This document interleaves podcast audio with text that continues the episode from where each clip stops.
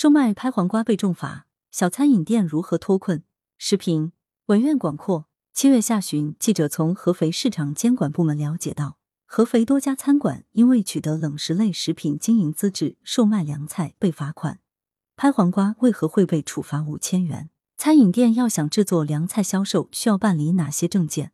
需要哪些手续？七月二十七日，记者对此事进行了调查。八月一日，桂林晚报。餐饮店卖了一份拍黄瓜，结果被当地市场监管部门罚了五千块。这对于很多本小利薄的小饭店、小餐馆来说，堪称是重罚，因此也引起了当地餐饮企业的高度关注以及网友的热议。严格来说，市场监管部门的处罚并没有什么问题，他们不过是在依法办事。按照国家相关规定，经营餐饮企业需要办理营业执照和食品经营许可证。必须严格按照食品经营许可证上的许可项目来进行生产经营。如果餐饮企业经营有外卖业务，那么还需要符合《网络食品安全违法行为查处办法》的相关规定。新闻中多家餐饮企业因为制作和售卖拍黄瓜被查，就是因为食品经营许可证上的许可项目没有冷食类食品制售，或者是没有取得相应资质，却在外卖平台上售卖冷食类食品。从这个角度来说，当地市场监管部门对几家餐饮店的处罚并没有什么问题，但这显然不是整个事情的终点。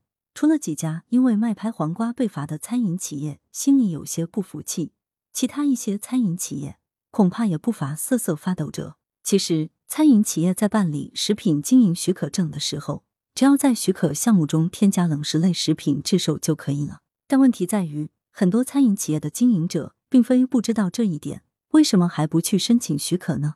因为餐饮企业提交完申请后，还要由辖区的市场监管部门现场验收，验收通过才允许在食品经营许可证上增加经营项目。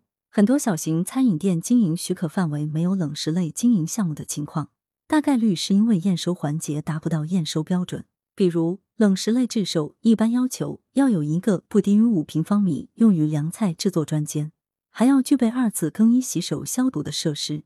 专间内要有独立的空调，要有空气消毒设备等，这样的验收标准对于大型餐饮企业来说问题不大，但对于不少小型餐饮企业来说却成了难以跨过的门槛。这就是很多餐馆明知故犯最后被罚的原因所在。那么现在留给餐饮商家的选择就剩下两个：一是不再售卖拍黄瓜、煮毛豆、凉拌西红柿等冷食；二是改造经营场所，满足制作冷食的相关要求。但是。为了几道凉菜，大兴土木，成本无疑太高。如果放弃制售冷食，又可能会影响生意，这让一些小型餐饮商家陷入两难境地。